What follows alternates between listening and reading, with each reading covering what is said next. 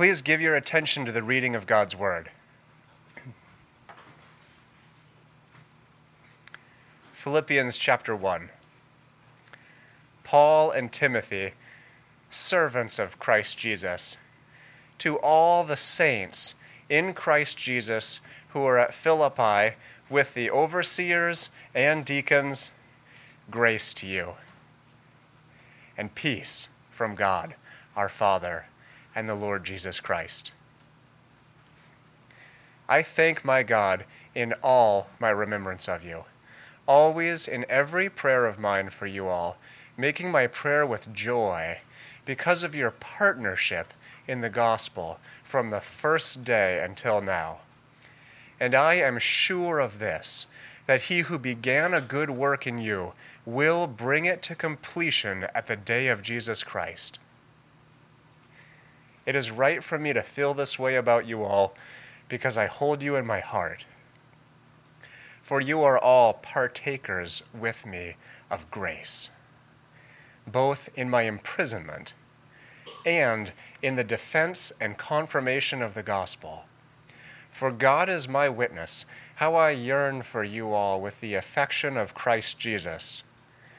And it is my prayer that your love may abound more and more with knowledge and all discernment so that you may approve what is excellent, and so be pure and blameless for the day of Christ, filled with the fruit of righteousness that comes through Jesus Christ, to the glory and praise of God. This is the word of the Lord. Well, it is a wonderful thing to be with you this morning. I am overjoyed. What a privilege it is to be able to week by week commend Christ to his people and to those who the Father is drawing to him. And I am very excited about this new series that we are starting today. I hope to complete this series before I have to take a little break. For those of you who don't know, uh, we are having a baby, and I plan to take a few weeks when that new baby is here. And so between now and then, we are going to be looking at the book of Philippians, the letter that the Apostle Paul wrote to the saints at the church in Philippi. And we're going to be looking at it in one major vein, which is Paul, in his writings in this letter, demonstrates a transformed heart for the sake of God's people. What my desire is to show through this entire series, there are many things we could focus on, many things we could examine, but I want to, to hopefully examine the words that Paul uses to express his deep affection for God's people. And by looking at these words concretely and closely, carefully, we will see something quite amazing, which is the transformation of a murderer into the greatest self sacrificial example, save for Christ alone. And so, this is our focus in this series. It is to see how God uses Paul to produce a wonderful explosion or a, or a reviving of love in the Philippian church. And, and because of its inclusion in the scriptures, it also now is for us as well that God has transformed a sinner into a saint, and that by his example, we would be encouraged to imitate it. I believe that is Paul's one of Paul's aims as he's writing to address the Philippian church. So, first, I want to look at the transformed heart.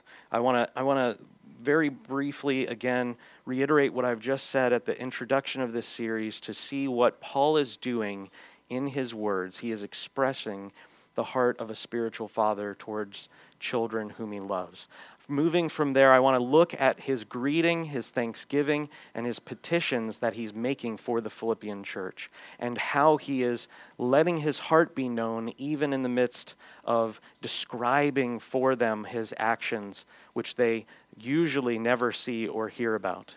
He makes known his heart to them by retelling what he does for them. There's a phrase in American culture that actions speak louder than words. But let it be known right from the onset in this letter the way that Paul lets his actions be known to the Philippians is through his words. And so it's important for us to take this time to examine Paul's words as he expresses his great love for the Philippian saints. I want to look at this phrase that he uses, which is the affection of Christ Jesus, and explore what that means, what he means by it. Not only the affection that Christ Jesus has produced in him, but rather the affection that Christ Jesus has for the saints, that Paul is simply trying to, to tap into and to, to imitate. And then finally, I want to look at this prayer for spiritual growth that he closes the introduction with in verse 10 and 11, verse 9, 10, and 11. Paul's letter to the Philippian church, as I said earlier, it reveals the activity, the things that fill Paul's heart for them, and this letter is not given as an occasional letter. The word or the phrase an occasional letter is a phrase that's used in, in biblical hermeneutics or biblical interpretation to describe the sorts of letters that had an extremely concrete purpose. For example, in Galatians, Paul, as we saw last year when we were going through that series, Paul wrote that letter to combat a specific heresy, which is the major aim and focus of that letter. Here, this letter is not so much as an occasional letter as it is more just of a general letter. There are some particular circumstances that are prompting this letter, but it's not kind of it, it, not in such a way as it changes the focus of the content of what he's saying. So this letter is not really an occasional letter, but rather it is a pastoral letter. He is bearing his heart to the Philippian Christians. This demonstrates, through all of his words describing his actions, the fruit of a transformed heart by Jesus Christ. And it's important as we consider what Paul is saying, we, we remember the context of who Paul was. Before Christ laid hold of him, he was, as he says in this very epistle, a persecutor of the church. Paul was there holding the coats. He was the coat man at the persecution of Stephen. And in, in Acts 8 and 9, we see that when Paul was going to Damascus, he was not going there to get saved. He was going there because he wanted to arrest Christians, throw them in jail, bring them before blasphemy tri- tribunals where they would kill them. Jesus warned his disciples there's coming a time where men will persecute you and they will think they are doing the will of God. Jesus Christ described the fruit of the hypocrisy of the Pharisees as religious zeal without any form of knowledge that is actually not love but murder. They believed that they were being zealous for the truth, and actually they were destroying the people that God has been calling to himself, his very own people in the church. But now in this letter, Paul expresses the love for Christ's people, which is not some manifestation of it turning over a new leaf in his life. It's important to remember what takes place in Acts 8 and 9. I, I am a deep appreciator of a new phenomenon in the internet culture called memes. And memes have a way, because they are jokes, they have a way of finding the, the chink in your armor and putting the sword in the right place. And there's this wonderful meme that kind of takes aim at a false understanding of how we come to Christ. And it's Paul falling off his donkey. It's one of these, you know, Albrecht Dürer's woodcuts that, that you know, where he's, he's taken a knife and for hours has detailed this depiction of this scene. And Paul is falling backwards off a horse, and the meme that has been overlaid on this wonderful work of art, he says, There I was going to Damascus when I repented. And as in he's going to a revival. And you know the, the point is that god lays hold of paul when he is not only not seeking christ but when he is desiring to persecute christ and christ's people. And so the when we have that context for the background of who Paul is and what God has therefore done in his life, these words that he uses are miraculous words because they show the transformation of the love of Christ through Paul for the sake of God's people. In this letter, he himself has been touched by the affection of Christ Jesus, and now he himself is turning toward the Philippians and also extending that very same love. As a wise spiritual father, Paul lets his affection be known to his children. And by his children, I mean those who he considers to be his spiritual descendants. In, in 1 Timothy, he calls Timothy my true child in the faith. And so Paul is not reserving his affections. He's not failing to express what is in his heart. This is so common for us as those who have lived in American culture, which is a derivative of English culture, which is extremely reserved. If you have ever been in a in a stuffy old English manor house or seen even in, a, in an American colonial, the whole house is set up to present dignification and there are, there are rooms that you're really not supposed to go in. And there are places or things that cannot be talked about in the life of the family. Now, this is not a good part of our heritage in the West, but it is a major aspect of who we are as Christians in America. We must understand that this is not the biblical model of spiritual fathering. Paul is, is making his heart known. He is not just cherishing them, as we'll see, he holds them in his heart, but he is then opening his heart to them. And so Paul is not simply just modeling who Christ Jesus is, he's modeling what a life is that's transformed by the love of the Father. By his words, through the retelling of his actions, Paul makes his tenderness toward the Philippians known. Remember when I said actions speak louder than words? It's not entirely true. There are some things that can never be reached with actions alone. You can see this working out in some marriages where they're, they're not really coming together. And over the course of decades and decades, one of the other people in the marriage is saying, Well, I always do these things for you, right? And the other spouse will then say, But you never tell me. And so God made both. God made both aspects of love to exist in harmony. Paul does not refrain from using words to express the retelling of his actions. As we're going to see, he's going to describe what he has been doing for the Philippians and what he desires to do for them in the future, and he uses his words to make it known. So, throughout these chapters, Paul shares his heart in both his trials and persecutions that the Philippian saints might have an example to follow. In Philippians 3, verse 8, he says, Indeed, I count everything as loss because of the surpassing worth of knowing Christ Jesus my Lord. Do you, do you understand what Paul is doing? He's, he's explaining his setting aside of his privileges for the sake of re- receiving Christ. And he makes a, a, mirror between what he has had to set aside and the persecution that the Philippians have encountered. And then later, verse 17, he then says to his brothers, he says, Brothers, join in imitating me and keep your eyes on those who walk according to the example you have in us in his apostolic team, Paul, Timothy, and the rest of those who were his fellow workers. He is giving his hearers an example that is transparent. One of the modern virtues of our day is so called transparency. And, and make no mistake, that is a Christian virtue that is being hijacked by secular humanism. Transparency here for Paul is he wants them to know the sorts of things he's afflicted with. This is why it's so important to have a church in which you know the leadership of the church. Because there often can become this this tendency, both in us as hearers and also from time to time as leaders, of to have this kind of distance between the spiritual people and the people in the congregation.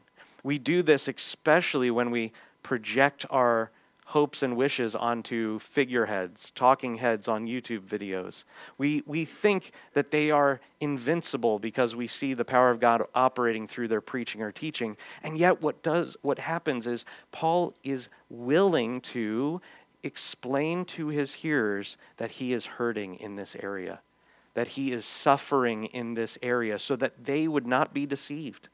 They will suffer like Paul is suffering. And he does it so that they would have a model to imitate. He wants them to know his anguish for them, his yearning for them, his suffering on their behalf. So, Christian disciples in light of what Paul is writing, they must understand that their sanctification and their growth and their spiritual maturity is not an isolated endeavor. Paul is describing the work that he has for the saints, his own progress in sanctification, and also theirs as a communion of relationships an experience, a sharing of, a giving and a taking of griefs and loves, affections and joys, sorrows, temptations, and perseverance.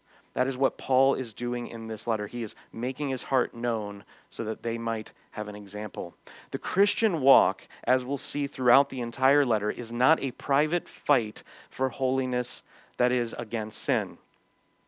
Sometimes we take this, the Christian walk and sanctification and we so individualize our fight that we make Christianity all about defeating sin. And yet we do not understand that it is sin which keeps us from love, not only love of God, but love of neighbor. And these are not divorced, although they are, they are often divorced in our practice of the Christian walk. We so focus on defeating temptation that we don't understand what we ought to be more concerned about is blooming in love for our neighbors, to allow this metaphor of ordinary time to just come forth a little bit, blossoming, growth. Uh, you know, putting out new shoots, putting out new leaves, catching light, drawing up water that all happens in the community of God's redeemed people. Paul says to the Corinthians, You are God's garden. And it's very important if you've never been in a good garden. I had the opportunity to go to Wegerzyn Gardens a few days ago, and it was fantastic. One of the things that was readily apparent was there was not a solitary flower on display, but rather plants were put next to each other so that one plant as it's tall and broad, would be highlighted by small, tiny plants at its base, and that various colors would be expressed by different types of flowers and kinds. This is what God is doing in his people. And everything that Paul says to this church has to be understood in the context of a plurality of people. So, we're going to look at today, when we get to verse 6, we're going to look at what Paul says a word of confidence that applies to a people, which we often hijack out as an individualistic promise. And so, this is God's desire that through Paul, the Philippian church would be greatly aided. As members of the body of Christ, we today must act in our brother's interest and in our brother's love. This is what loving our neighbor is for. Philippians 2 4 Let each of you look not only to his own interests, but to the interests of others. As disciples of Christ, we ought to demonstrate the same manner of love and affection for our fellow brothers as we imitate Paul as he imitates Christ. So that is really my heart's desire that through this book, through this epistle, as we work through it together, that we would be able to see the transformation of Paul's heart and character. And that by seeing that transformation, we would have two things happen to us. We would be delivered from hopelessness that we are never able to change. Paul, among all people, if he was confronted with the nature of his sin, but did not also see the radical aspect of God's grace in not only forgiving him, but transforming him into someone who loves instead of murders, he would have despaired. In fact, I believe that the reason God saved Paul was that he would have in our scriptural record, in our history of the life of the church, a concrete definition that God is able to save the worst possible type of person, the worst kinds of sins can be forgiven at the cross of Christ. So that is to, to see two things that we would be delivered from hopelessness, that we would not be able to change through God's grace. And then, second, that we would have a grand vision for the sort of maturity and Christ like love that we might be given should God give us the grace to do so. Because it is God who works our sanctification in us. So I want to look at this Thanksgiving and I want to examine what Paul is saying in these words. And I want to look very carefully at individual phrases and try to draw out all of the meat and the marrow that is in them. I think there are things that Paul says, the way that he says them, the words that he uses, that reveals he deeply loves these people. He says in verse 1 and 2 Paul and Timothy, servants of Christ Jesus, to all the saints in Christ Jesus who are at Philippi with the overseers and the deacons, grace to you and peace from God our Father and the Lord Jesus Christ. Paul's tenderness in this letter is known from the very first sentence. He does not say that he is an apostle of Christ Jesus, but rather he says a servant. Jesus, when warning the disciples, he said, You know that the Gentiles lord it over them. The rulers of the Gentiles lord it over them, and they demand to be called master or benefactor or teacher or father but it should not be so among you. The greatest will be a servant. And so Paul is demonstrating from the very first phrases of this letter his heart and intention. He wants to be known as someone who is serving Christ by serving the Philippian people. His blessing expresses his gracious desire and the common filial bond or familial bond that exists between himself, his team, and the saints. In when when Peter is writing his epistle in 2 Peter 1 verse 1 he uses a very similar idea. He writes them addressing them to those who have obtained a faith that is in equal standing with ours. Do you see how this demolishes every other religion every other faith claim that establishes itself in the world? The religions of man honor deeply those who are set over them in the national leadership or in the worldwide leadership. You can look at every single religion on the earth today, save for Christianity, and it manifestly honors to a unhealthy degree. It exalts those who are the benefactors, the masters, the leaders. And the apostles, as they open their letter, say things like, To those who have obtained a faith with like standing of ours. That is Christian leadership. It is bringing up those who are hearers, those who are growing, those who are young. A phrase often, the neophytes, the ones who are just beginning to learn, brings them up to an understanding that it is grace and grace alone by which we're saved. He says in this opening, he does not say the Father, but our Father, identifying and unifying himself to them.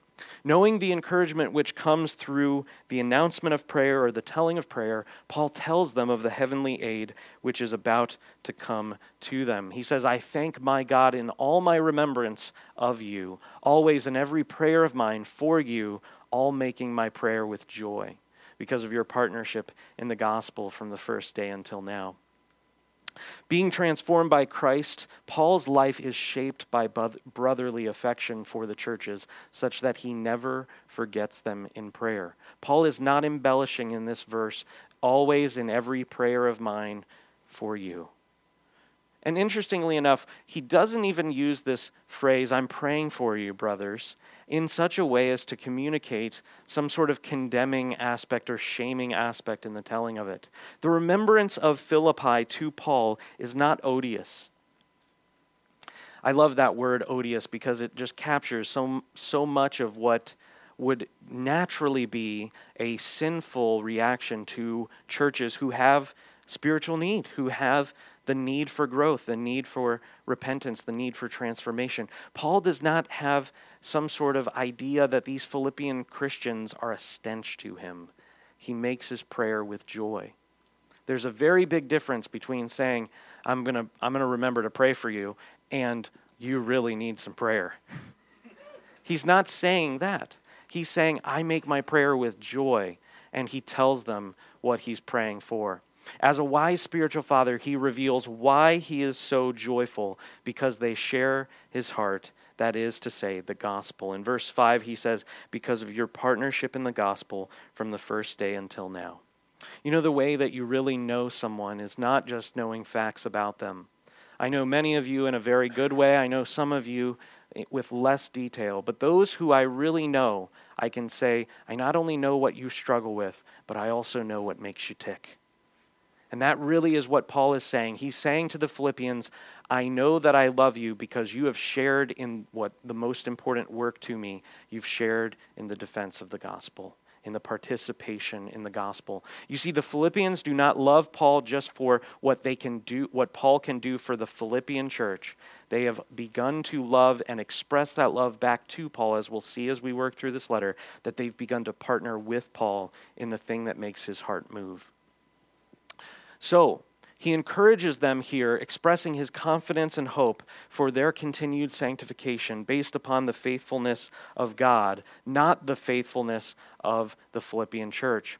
Because the Philippians exhibit the fruit of God's work within them, that is, because they're beginning to partner with, with Paul for the gospel, the fruit of their righteousness, he is confident that they will continue. He says, I've tasted good fruit here. You've been partnering with me for the gospel. Therefore, I know that God will continue to work.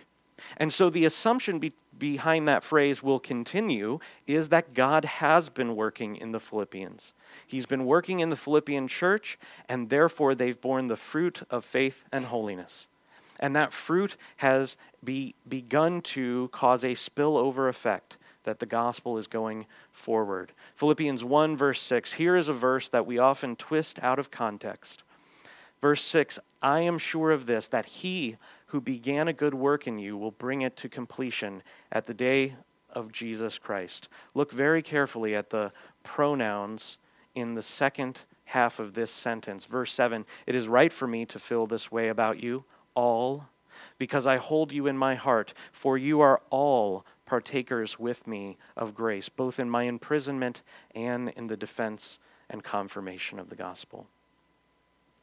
Now, what do I mean by we often twist this verse out of its context? Paul's confidence of God's fullness, that is, God's continuing to work here in verse 6, I am confident or I am sure of this, I have faith for this, that he who began a good work in you will bring it to completion. That verse does have individual application. It does mean, Paul is saying, I'm confident that God's going to keep working among you. And God does not work in churches apart from working in individuals together. However, as we see through this letter, it does not have individual realization. It has individual application, it does not have individual realization. Why do I say that? Because of what he says in verse 7. He says, The reason I have confidence that God is at work among you is because I, the evidence is taking place in the corporate you, in the you all. Unfortunately, we are not Southern enough to be using y'all as a pronoun, but it is what Paul is saying. The corporate you all is what he has in mind here. He wants to encourage them God is working in you. He will continue to work in you because I see him working among you all. That's what Paul is saying here. The, what I'm trying to get at is that although this promise holds out individual application, it, it means something for me personally. My sanctification, God continuing to work in me, does not happen outside of the context of being a part of a community of fellow saints. He says, To all the saints in Christ Jesus who are at Philippi. He addresses the saints in the church not as rogue individuals, but as those experiencing a communion in Christ together. And, and it becomes self evident that that's his aim because throughout the entire epistle, he uses phrase like, phrases like, my fellow brothers. Later, he'll say, my fellow workmen. These are people who are a team of believers who work together. His affection for them is a holding in his heart of who they are. In verse 7, he says, Because I hold you in my heart. I want you to just imagine, just you can, if you want to close your eyes, you can. You just imagine a little red heart, an iconic heart, and there's a door, and the Philippian church is in Paul's heart.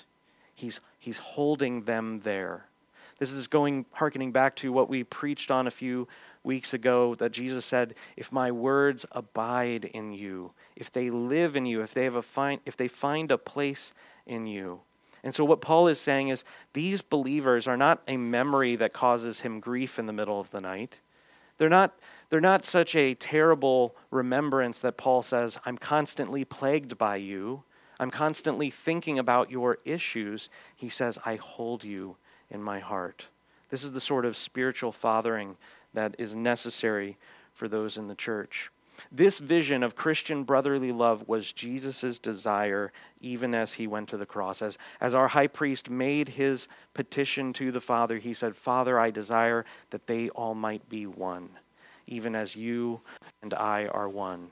He also described that oneness between himself and the Father, that the Father is in him and that he is in the Father. What a wonderful vision for Christian love, that there would be a union and a communion, a, a, fellowship, an experience of love and life together, such that Paul would be able to say that I hold you in my heart.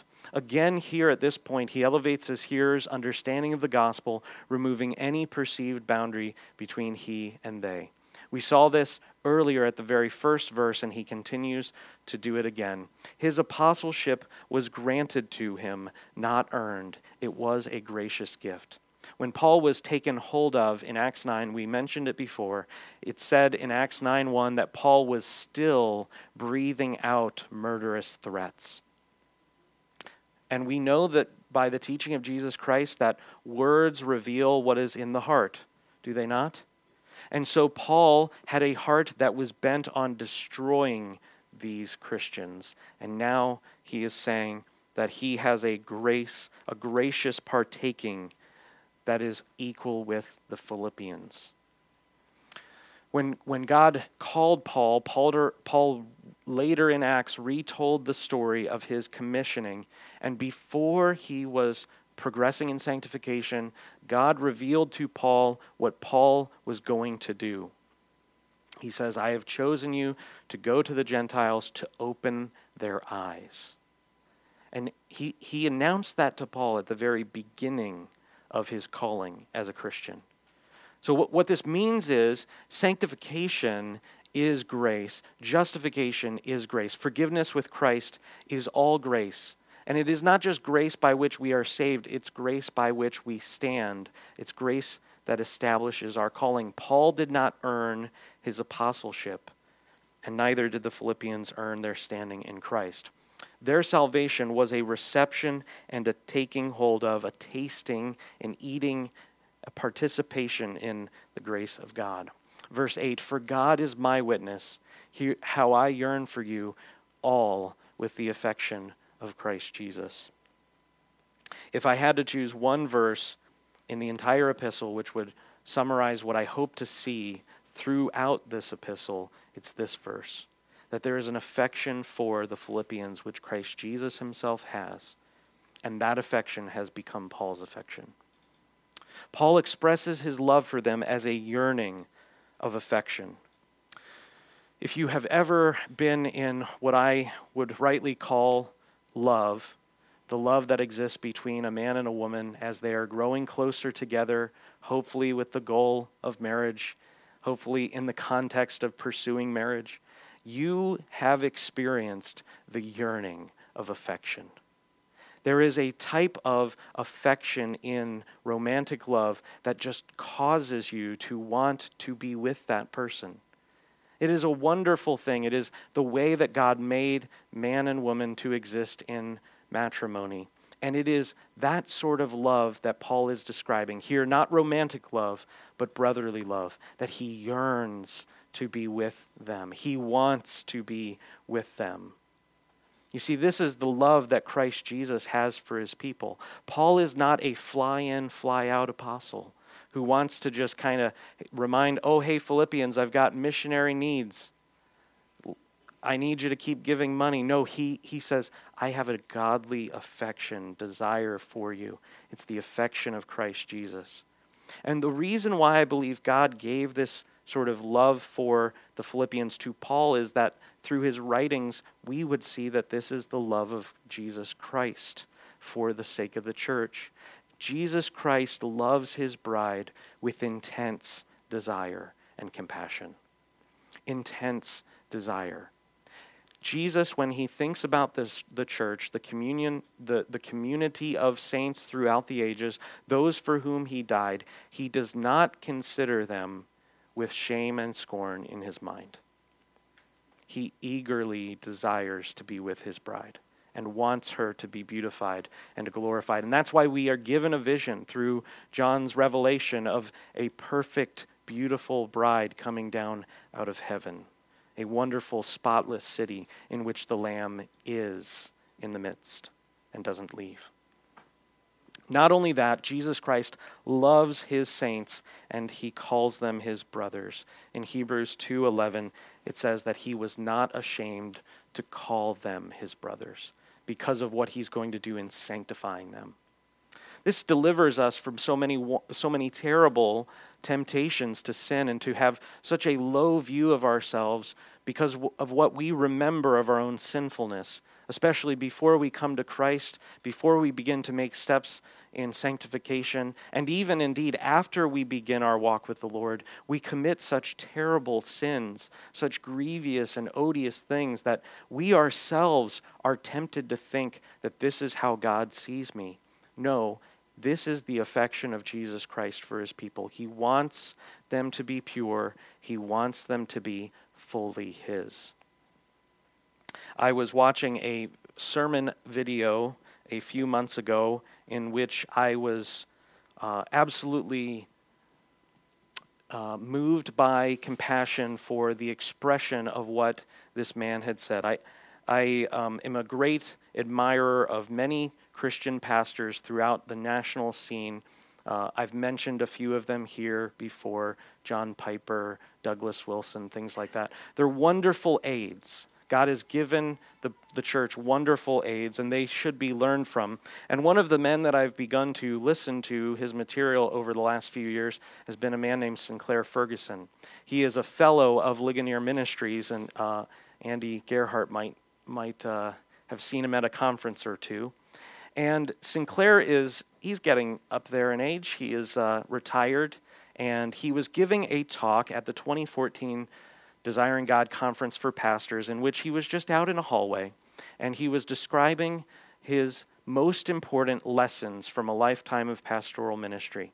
And I was listening to this teaching as I was driving down to Cincinnati, and I was so moved by what he was saying, I actually missed an exit because I was just caught up in thinking about the implications of what he had said. And near the tail end of his 20 or so minute discussion, he began to explain what he considered to be the most important emotional lesson, not, not head knowledge, but practical affection in, uh, instruction or lesson that he had to learn in his pastoral ministry.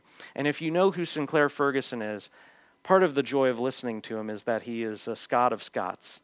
And um, I can't do the voice for you today, but uh, if you ever do get a chance, it's well worth to listen to the man speak. He says, and I quote, one of the best lessons, the, the most important lesson from a lifetime of pastoring, that I learned to live the whole of my life, every moment, every day, conscious that I am not alone, conscious that I am an adopted child of the Creator conscious that I am one for whom Jesus was not ashamed to die and to call brother, and conscious that that's true of all those who profess, professed faith in Jesus Christ. And what struck me deeply the most was that I am one for whom Jesus Christ was not ashamed to die. And that's true of you. And so, because of that, I can be transformed from my apathy and lack of desire and lack of brotherly affection by meditating upon that's true for you as well. That for all those who profess faith in Jesus Christ, you are one for whom Jesus Christ was not ashamed to die. And that he lovingly went to the cross, not despising you, even though paying the penalty of your sin. That is the sort of transforming love that is at the core and center of the gospel. So, as he returns to his prayer here in verse 9, uh, verse uh, 9, 10, and 11, he encourages them once again with his heart for their goodness. He eagerly desires that they would be blessed. Verse 9 It is my prayer that your love may abound more and more with knowledge and all discernment, so that you may approve what is excellent and be pure and blameless for the day of Christ, filled with the fruit of righteousness that comes through Jesus Christ to the glory and praise of God Although the Philippians had shown their love for Paul before and their love for one another before, and even in a, in a perpetual way, he calls them to and is praying for their love to explode, to magnify, to be multiplied. He, he desires that their love would abound. It would, it would know no boundaries. It would continue to grow without impede, impeding.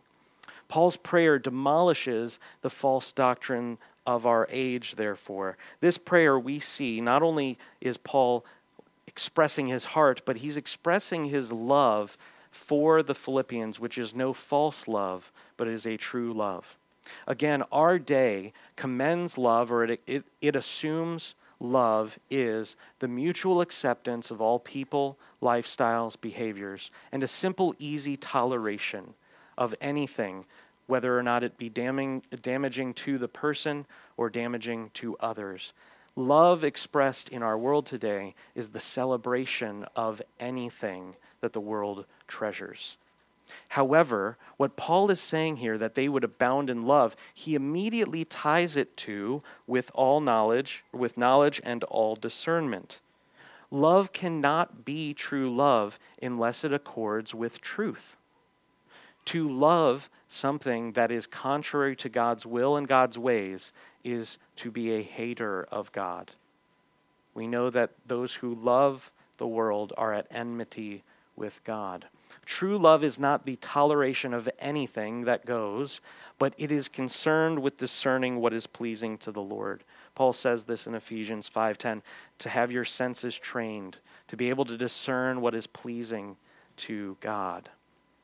So, for the Philippian Christians to approve what is excellent, that is, for their love to abound with knowledge and with discernment, they must not only grow in wisdom of what God wishes, what His will is, but also they must understand that that love and knowledge go together and they become behavior, that they approve what is excellent that they don't merely tolerate or, or have some sort of peripheral engagement with the excellent things of the Christian faith, but they approve, they eagerly desire and take to practice the things that are excellent. Here he describes the fruit of righteousness as a manifestation of faith. I want to read it again. Verse 9 It's my prayer that your love may abound more and more with knowledge and all discernment, so that you may approve what is excellent and so be pure and blameless for the day of Christ. How will they be demonstrated as pure and blameless? Because they will be filled with the fruit of righteousness. The fruit of righteousness is not an invisible thing that happens in the heart, but rather it, it is the expression of righteousness worked out in life. That is what the fruit of the Spirit is. Every one of the fruits of the Spirit love, gentleness, kindness notice they all determine or they describe the interactions between people. You can't be gentle by yourself. You can't be kind by yourself. You, you have to do that in relation to others. And so, this is what Paul's saying. He wants the love between the Philippians for each other and their love for those outside their local church communities to abound and to be exploding and growing and taking new ground. This is the sort of thing that I have in mind when I'm thinking about ordinary time and, and what the Lord is doing in our church. Unless you take out a root completely, it will come back and it will grow everywhere. About this time in my life, I look out my backyard at, at, this season in the year and I notice the morning glories, which I have never been able to kill. They come back every year and they take more ground and they they, they are now growing into my garage and around my garden beds because they are just continuing to be supplied by their root. And unless I take drastic action, that is the natural outworking of their continued existence. The, the morning glories are abounding, and they must be stopped. Many of you like morning glories. I do too. They're just in the wrong place. And so but this is the vision that Paul has for the Philippian church that being rooted in Christ, their love should continue to grow and to take more ground. So, those who are righteous by faith in Jesus Christ are transformed from death into new life, and they bear the marks of that new life in Jesus Christ. They begin to behave and to relate to others according to that new life. It is not vanity, it is not fake religion, it is true undefiled religion and an expression of Christ's love. We see this in Paul's example. Paul ceased his hatred for Christians, being himself transformed by the love of Christ into the sort of person who loved others. Likewise, Paul desired that the Philippian saints would continue to bear the fruits of faith and holiness. Paul's prayer for the Philippian church must absolutely be the same for us today. It is our desire that learning from Paul, we should pray and act in faith that we might live to the glory and praise of God. Let's close. Father, we thank you for Paul. We do thank you for your word. It is of infinite value.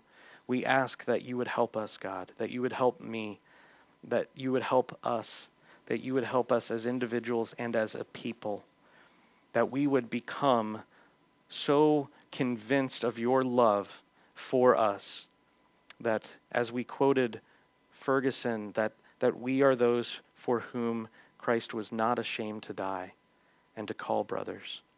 That that would become not only what we think of ourselves as we renounce sin and turn towards your grace, but also that that, that love would work its way out to those around us. We thank you, Lord Jesus, for your word. We pray that through this epistle, as we examine it over the next few weeks, that you would work within us a genuine affection, that we would be able to say with Paul, Oh, how we hold you in our hearts, how we yearn for you with the affection of Christ.